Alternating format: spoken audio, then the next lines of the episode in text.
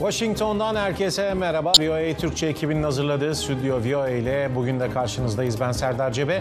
Önce gündem başlıklarını hatırlıyoruz. Colorado Yüksek Mahkemesi eski başkan Donald Trump'ın 6 Ocak Kongre baskınındaki rolü nedeniyle ABD başkanı olarak görev yapamayacağına ve Colorado'daki ön seçimlerde oy pusulasında yer alamayacağına hükmetti. Birleşmiş Milletler Güvenlik Konseyi dün oylayacağı Gazze'ye yardım girişine izin verilmesi karar tasarısını bir kez daha erteledi. Fransa'da göçmenler için zor dönem. Fransa'da tartışmalı göç yasası kabul edildi. Almanya Kızıldeniz görev gücüne katılmayı hedeflediğini açıkladı. Stüdyo VOA başlıyor.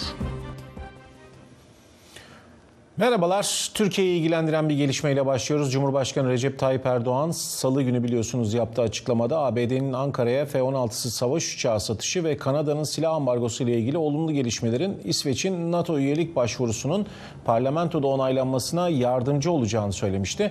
Başkan Joe Biden'la bir telefon görüşmesi yapmıştı ve Erdoğan'a acaba bu telefon görüşmesinde Biden bir teminat verdi mi? Begüm Dönmez Ersöz bunu Beyaz Saray'a sormuştu. Begüm, bir cevap geldi mi? Evet Serdar Cebe, Amerika Türkiye'den İsveç'in NATO üyelik protokolünün onaylanması konusunda artık somut bir adım bekliyor. Türkiye F-16 konusunda Kongre'den bir adım bekliyor. Kim acaba ilk adımı önce atacak şeklinde bir soru gündeme gelmişti. 14 Aralık'ta ABD Başkanı Joe Biden ve Cumhurbaşkanı Recep Tayyip Erdoğan arasındaki telefon görüşmesinde bu konu son olarak ele alınmıştı.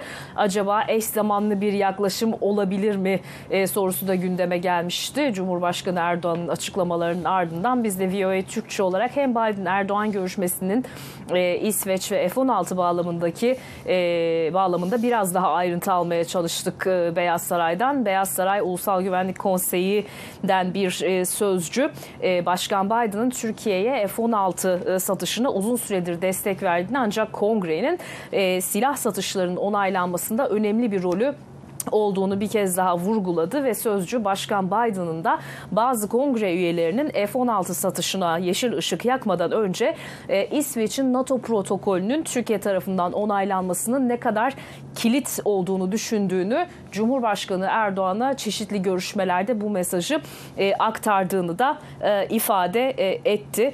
ABD Kongresi'nin İsveç'in NATO üyeliği konusunda adım atılmadan F-16 satışına onay vermesi pek olası olmadığının daha önceki açıklamalarda, üst düzey yetkililer tarafından yapılan açıklamalarda da dile getirildiği belirtiliyor. Benzer bir soruyu VOA Türkçe olarak ABD Kongresi'nin üst kanadı olan Senato'nun Dış İlişkiler Komisyonu'na da yine ilettik. Oradan henüz bir açıklama gelmedi. Çünkü ABD Kongresi'nin alt kanadı Temsilciler Meclisi ve üst kanadı Senato'nun ve ilgili komisyonlarının ve bu komisyonların başkanlarının başka ülkelere silah satışı konusunda, silah satışına onay konusunda kilit konumları bulunuyor. Onların görüşleri ve şu anki pozisyonları o açıdan önem taşıyor. Hatırlanacağı üzere iki lider arasındaki telefon görüşmesinde İki liderin İsveç'in en kısa zamanda NATO'ya üye olmasının önemi dahil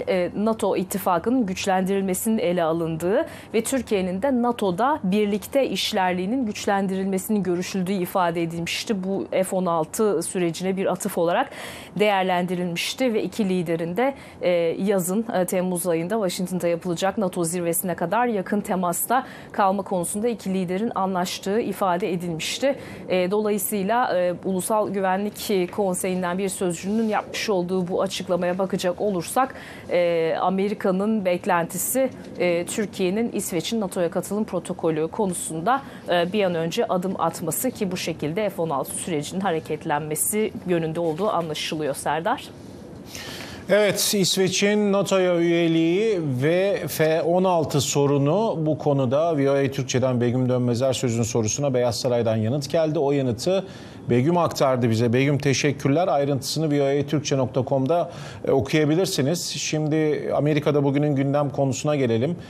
Colorado'da en üst mahkeme salı günü, yani dün verdiği kararla eski başkan Donald Trump'ın 6 Ocak 2021'de destekçileri tarafından Kongre binasına düzenlenen saldırıdaki rolü nedeniyle ABD başkanı olarak görev yapamayacağına ve Colorado'daki ön seçimlerde oy pusulasına yer almayacağını hükmetti. Başka eyaletlerde de var buna benzer davalar. Bu ne anlama geliyor? Bu karar bundan sonraki süreçte nasıl etkili olacak ve süreç nasıl devam edecek?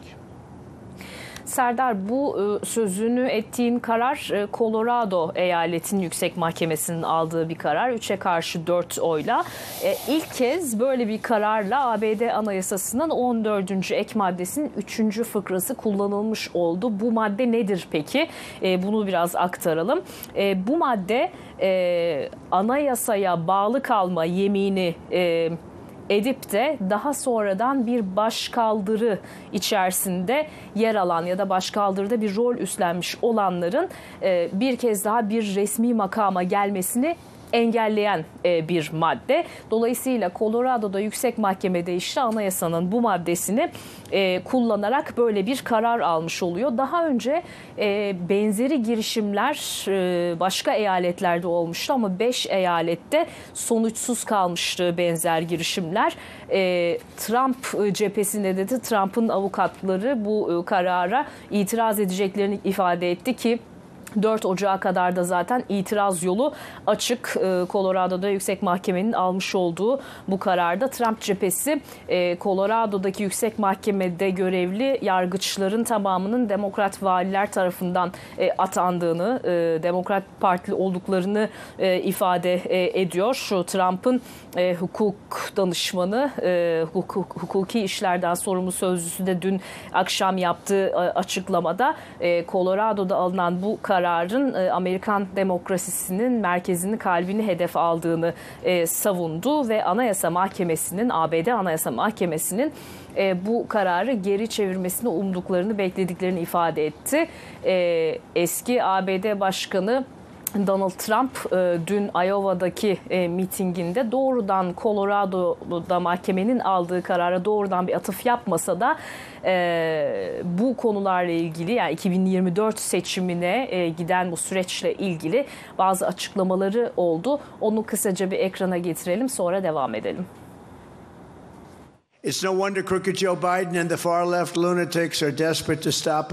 Sahtekar Joe Biden ve aşırı soldaki deliler bizi çaresizce her yolu kullanarak durdurmaya çalışıyor. Bu seçimi kazanmak için daha önce görülmemiş seviyelerde Amerika Anayasası'nı ihlal etmeye hazırlar. Onları anketlerde feci şekilde yenmemiz sebebiyle üst düzey seçim müdahalesi için hukukun uygulanmasına bir silah olarak kullanıyorlar. Bu tartışma en nihayetinde ABD Anayasa Mahkemesi'ne taşınacak gibi görünüyor. Colorado'yu Trump 2020 yılında 13 puan farkla kaybetmişti ama eski başkan Trump açısından 2024 sürecinde asıl risk Trump'ın kazanması gereken eyaletlerde benzer bir takım adımlar atılabilir mi mahkemeler tarafından? Dolayısıyla 2024 sürecinde Trump açısından asıl risk bu gibi görünüyor.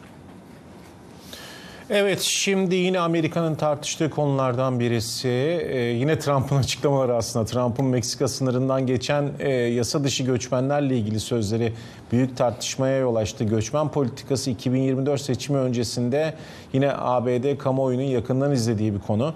Trump son yapılan anketlerde hala Cumhuriyetçi rakiplerinin de önünde görünüyor. Hatta Biden'dan da önde görünüyor. Son ankette eşit çıksalar da. Trump'ın tepki çeken sözlerine ilişkin tartışmada hem de anketlerdeki son durum neler, bize aktarır mısın?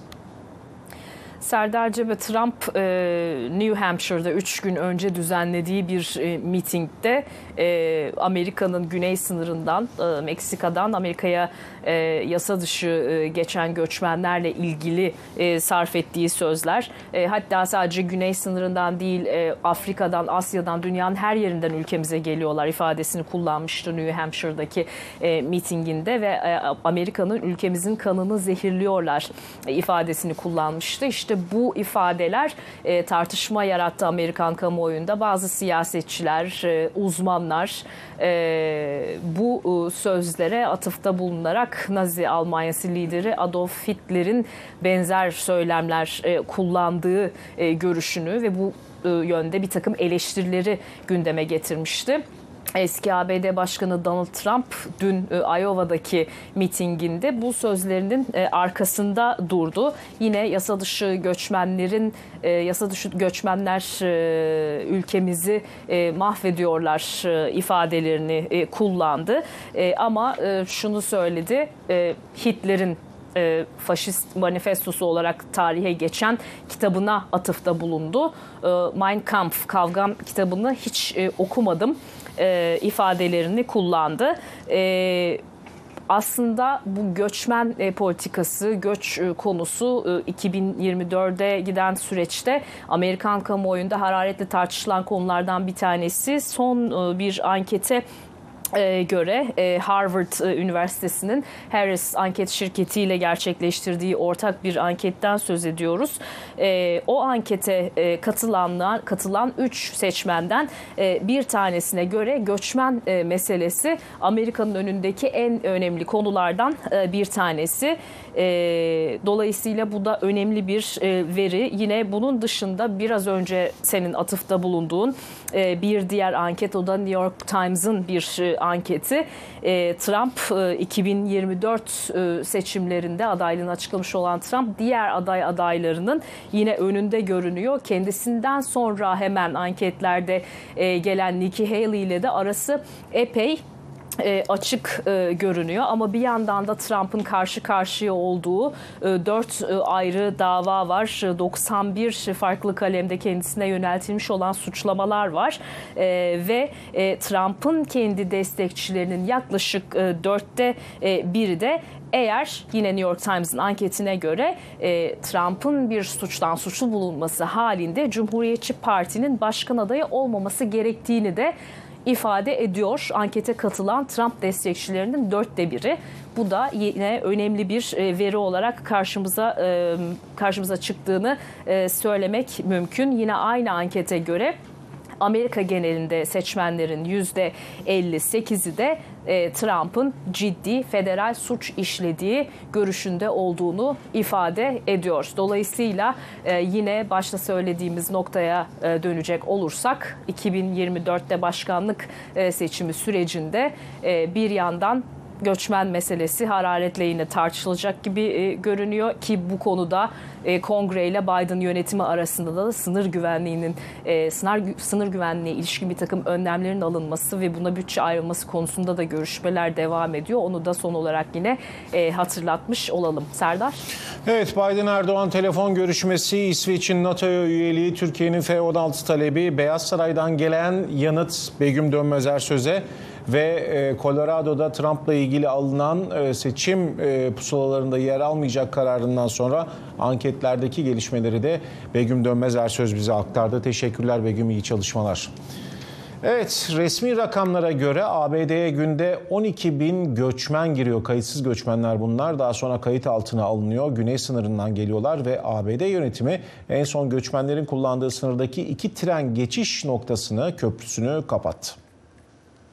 Texas valisi Greg Abbott tarafından imzalanan yasaya göre sınırdan kaçak olarak geçen göçmenler Mart ayından sonra tutuklanacak ve sınır dışı edilecek. Sınırdaki Rio Grande nehri üzerindeki Eagle Pass geçiş noktasından binlerce göçmen Amerika'ya girmeye devam ediyor. SB4 olarak bilinen yasa, eyalet ve yerel kolluk kuvvetlerine yabancı bir ülkeden Texas'a yasa dışı yollardan girenleri tutuklama ve kovuşturma yetkisi veriyor.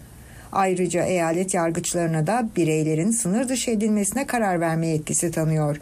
Yeni yasa buna uymayı reddeden göçmenler için 20 yıla kadar hapis cezası öngörüyor.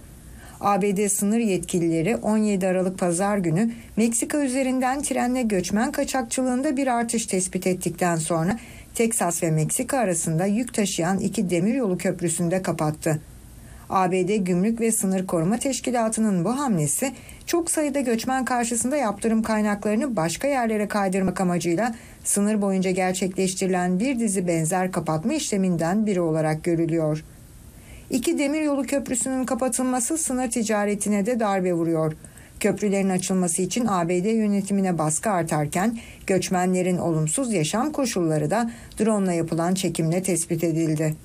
Çok sayıda göçmeni barındıracak yer bulamayan eyalet yetkilileri boş alanlarda kurulan çadır kamplarında göçmenleri kontrol altında tutmaya çalışıyor. Birleşmiş Milletler Güvenlik Konseyi, Gazze'ye yardım girişine izin verilmesi için düşmanlıkların askıya alınması çağrısında bulunan taslak metnine ilişkin oylamayı ertelemişti. Dün öğleden sonra Mehmet Sümer New York'ta Birleşmiş Milletleri takip ediyor. Ve bakalım ne oldu? Mehmet, sürekli ertelenen bir tasarı bugün ne oldu? Oylandı mı şu ana kadar? Anlaşmazlık tam olarak neredeydi? Hayır, oylanmadı. Üçüncü kez, yani bir kez daha ertelendi. Pazartesi oylama yapılması planlanıyordu. Salıya ertelendi. Dün akşam saat 5'te oylama yapılacağı açıklanmıştı. Ancak bugün ertelendi. Şimdi bir kez daha ertelendi. Yarın sabah saatlerinde yapılması bekleniyor ve genel beklenti artık her ne olursa olsun yarın oylamanın yapılacağı şeklinde. Oylamanın ertelenmesinin ardından Birleşmiş Milletler Güvenlik Konseyi'nin dönem başkanı, Ekvador'un daimi temsilcisi Jose de la Gasca bir açıklama yaptı ve aynı zamanda tasarıyı sunan Birleşik Arap Emirlikleri temsilcisi Nusseibeh'de bir açıklama yaptılar. Nusseibeh özellikle çok yoğun bir diplomasi trafiğinin devam ettiğini söyledi. Şu anda başkentler arasında çok yoğun bir görüşme trafiği var dedi. Neden başkentler arasında çok yoğun bir görüşme trafiği var? Neden oylama sürekli erteleniyor? Çünkü çatışmalara ara verilmesi ve insani yardım koordinasyonu ile ilgili maddeler içeriyor bu karar tasarısı. Çatışmalara ara verilmesine Amerika karşı çıkıyor. Amerika'nın da Birleşmiş Milletler Güvenlik Konseyi'nde 5 daimi üyeden biri olarak veto hakkı olduğu için, ki daha önce BM Güvenlik Konseyi'ne gelen bu çatışmalarla ilgili kararı Amerika yine veto etmişti, hatırlanacağı üzere. Bu defa da Amerika'nın vetosuna takılmaması için açıkçası Washington ikna edilmeye çalışılıyor şu anda uluslararası kamuoyu tarafından.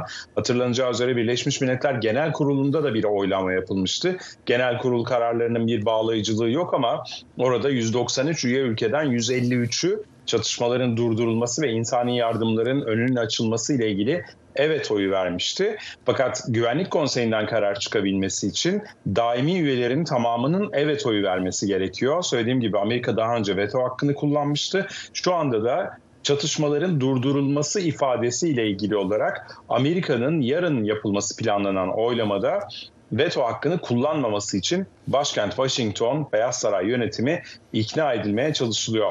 Ancak söylediğim gibi yapılan açıklamalarda, yani tasarıyı sunan Birleşik Arap Emirlikleri temsilcisi Lana Nusseibeh'in açıklamasından biliyoruz ki yarın artık Amerika ikna olsa da olmasa da, ki önümüzde hemen hemen bir 24 saat var.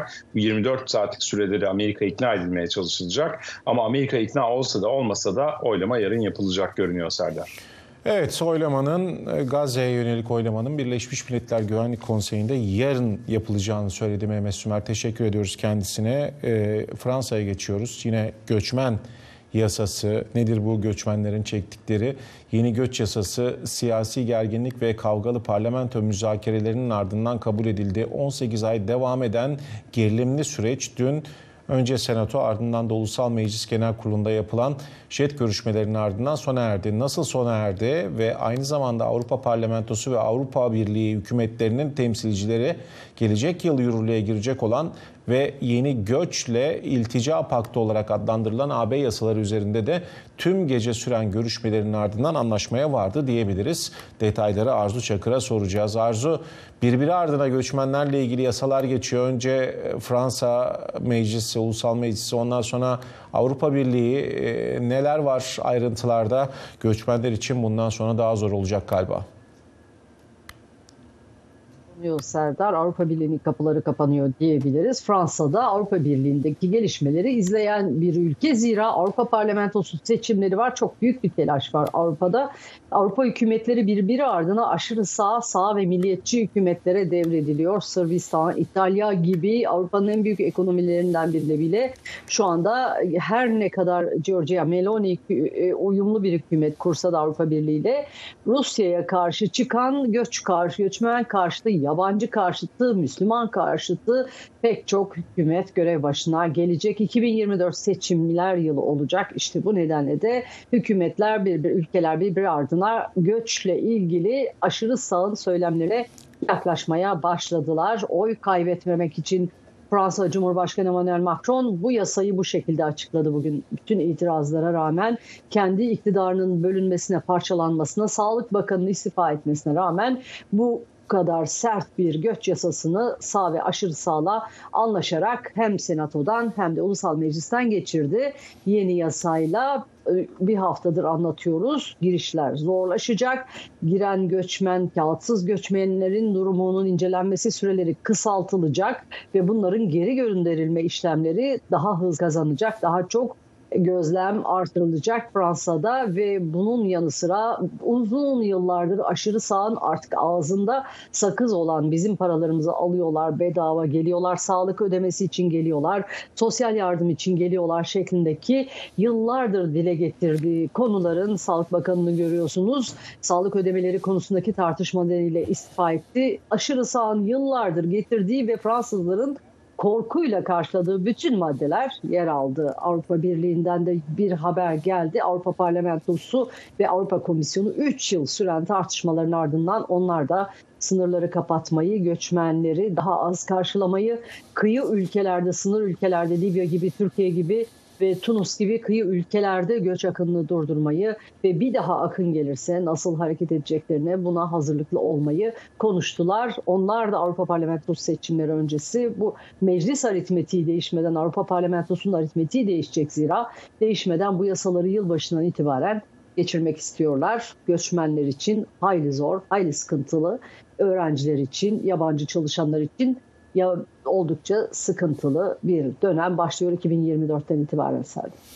Evet, göçmenleri zor günler bekliyor. Zaten zorluklar yaşıyorlardı. Bu çıkan yasalarla birlikte daha da zor günler bekliyor diyebiliriz. Arzu Çakır'a çok teşekkür ediyoruz. Hemen dönelim Almanya'ya.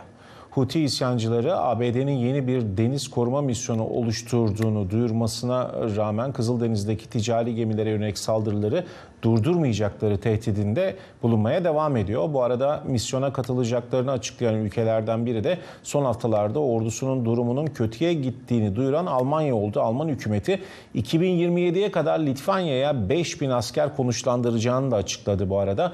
Gelişmeleri Berlin'den Cem Dalaman'dan alıyoruz. Almanya'nın Operation Prosperity Guardian yani Refah Muhafızı Operasyonu adlı misyona katılmayı planladığını açıklaması Berlin'de siyasi çevrelerde kısmen şaşkınlık yarattı. Çünkü hem Savunma Bakanı hem de Genelkurmay Başkanı günlerdir, haftalardır esasında Alman ordusunun personel ve teçhizat olarak büyük sorunlar yaşadığını ve bu yüzden sıcak çatışmalara, uluslararası misyonlara hazırlıksız olduğunu dile getiriyorlar sürekli olarak. Ancak buna rağmen Başbakanlık, Dışişleri Bakanlığı ve Savunma Bakanlığı'ndan yetkililerin dün bir araya gelerek Amerika'nın öncülüğünde başlatılan Kızıldeniz'deki misyona askeri destek verme konusunda prensip kararı aldıkları öğrenildi. Durumu bugün doğrulayan hükümet sözcüsü ilgili yetkililerin şu anda detaylar üzerinde çalıştığını ve Alman donanmasının bu önemli misyona, askeri misyona hazırlıklı olduğunu söyledi. Almanya'da federal ordunun yurt dışındaki askeri operasyonlarına federal meclis tezkere çıkararak karar veriyor. Bundan sonraki aşamada konuyla ilgili hazırlanacak tezkerenin federal meclise sunulması ve muhtemelen Ocak ayında oylanması bekleniyor. Hatırlanacağı gibi Amerikan Savunma Bakanı Lloyd Austin, Kızıldeniz'de artan Husi saldırılarının serbest ticaret akışını tehdit ettiğini, denizcileri tehlikeye attığını ve uluslararası hukuku ihlal ettiğini belirtmişti.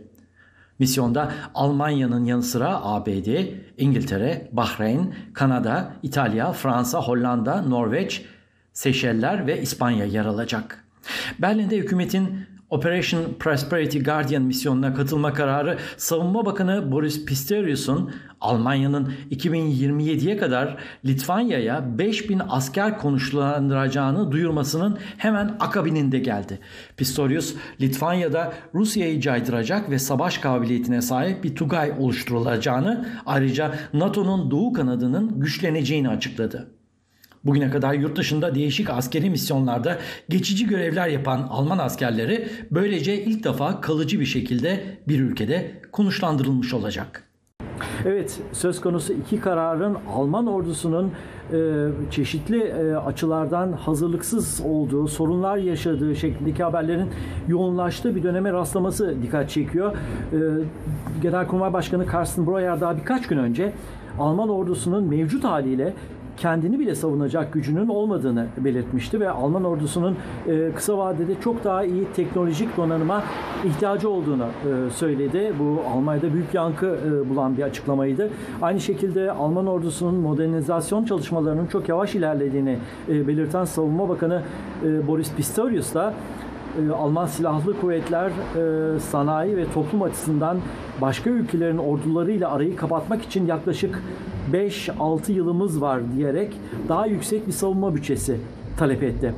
Hatırlanacağı gibi Başbakan Olaf Scholz Alman ordusunun modernizasyonu için ve donanımı için 100 milyar euro hacimli bir varlık fonu ile destek vereceklerini ilan etmişti. Bakan Pistorius da son haftalarda yaptığı değişik açıklamalarda Avrupa'da somut bir savaş tehlikesi olduğunu, orduyu ve toplumu buna hazırlayarak savunmada olmaları gerektiğini vurguluyor.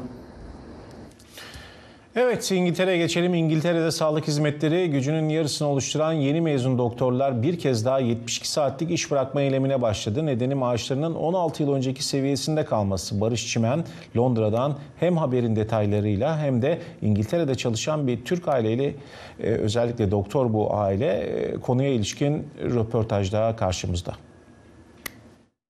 İngiltere'de bir yandan uzmanlık eğitimi devam eden genç doktorlar hükümette yine anlaşamadı. Umudunu kesenler arasında Avustralya, Yeni Zelanda'ya, hatta Kanada'ya göç etmenin yollarını araştıranlar bile var. NHS yani İngiltere Sağlık Hizmetleri doktorlarının yarısını oluşturan genç hekimler 3 gün boyunca çalışmama kararı aldı. Halkı kendilerine dikkat etmeleri konusunda uyaran NHS yöneticileri tam da Noel yoğunluğuna denk gelen bu grevin bir hayal kırıklığı olduğunu ifade ettiler. Doktorlar Sendikası'nın liderleri de masadan kalkan hükümet yetkililerini suçladı.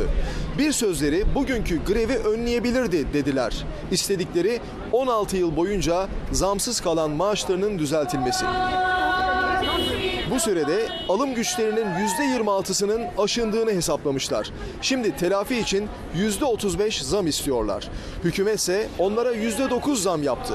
Şimdi bir %3'lük teklif daha yapıldı. Yani toplamı %12 olmuş olacak. Ama doktorlar ona da hayır dedi. Peki ne maaş alıyor İngiltere'deki doktorlar? Şimşekleri üzerlerine çekme pahasına bu kadar üst üste grev yapmakta haklılar mı? Bu sorunun yanıtını doğma büyüme Londralı bir Türk doktordan aldık. Yılbaşı üstü ailesiyle çıktığı alışverişte o da bize doktor maaşlarından yakındı. Sanırım her şeyde biraz bir pahalılık var. Yani bir artış var. Sizin maaşınız da arttı mı? Maaşım arttı. Ne iş yapıyorsunuz? Ben doktorum. NHS'te mi? Evet. İngiltere Sağlık Hizmetleri mi? Evet. Ne doktoru? GP. Normal pratisyen hekim olarak. Evet, aile hekimi. Peki nedir doktor maaşları İngiltere'de? Aylık 1800, 2000, 2500, bazen 3000 de olabiliyor. O seviyene göre. 1800, 2000, 2500 nasıl paralar bunlar Londra için? Düşük.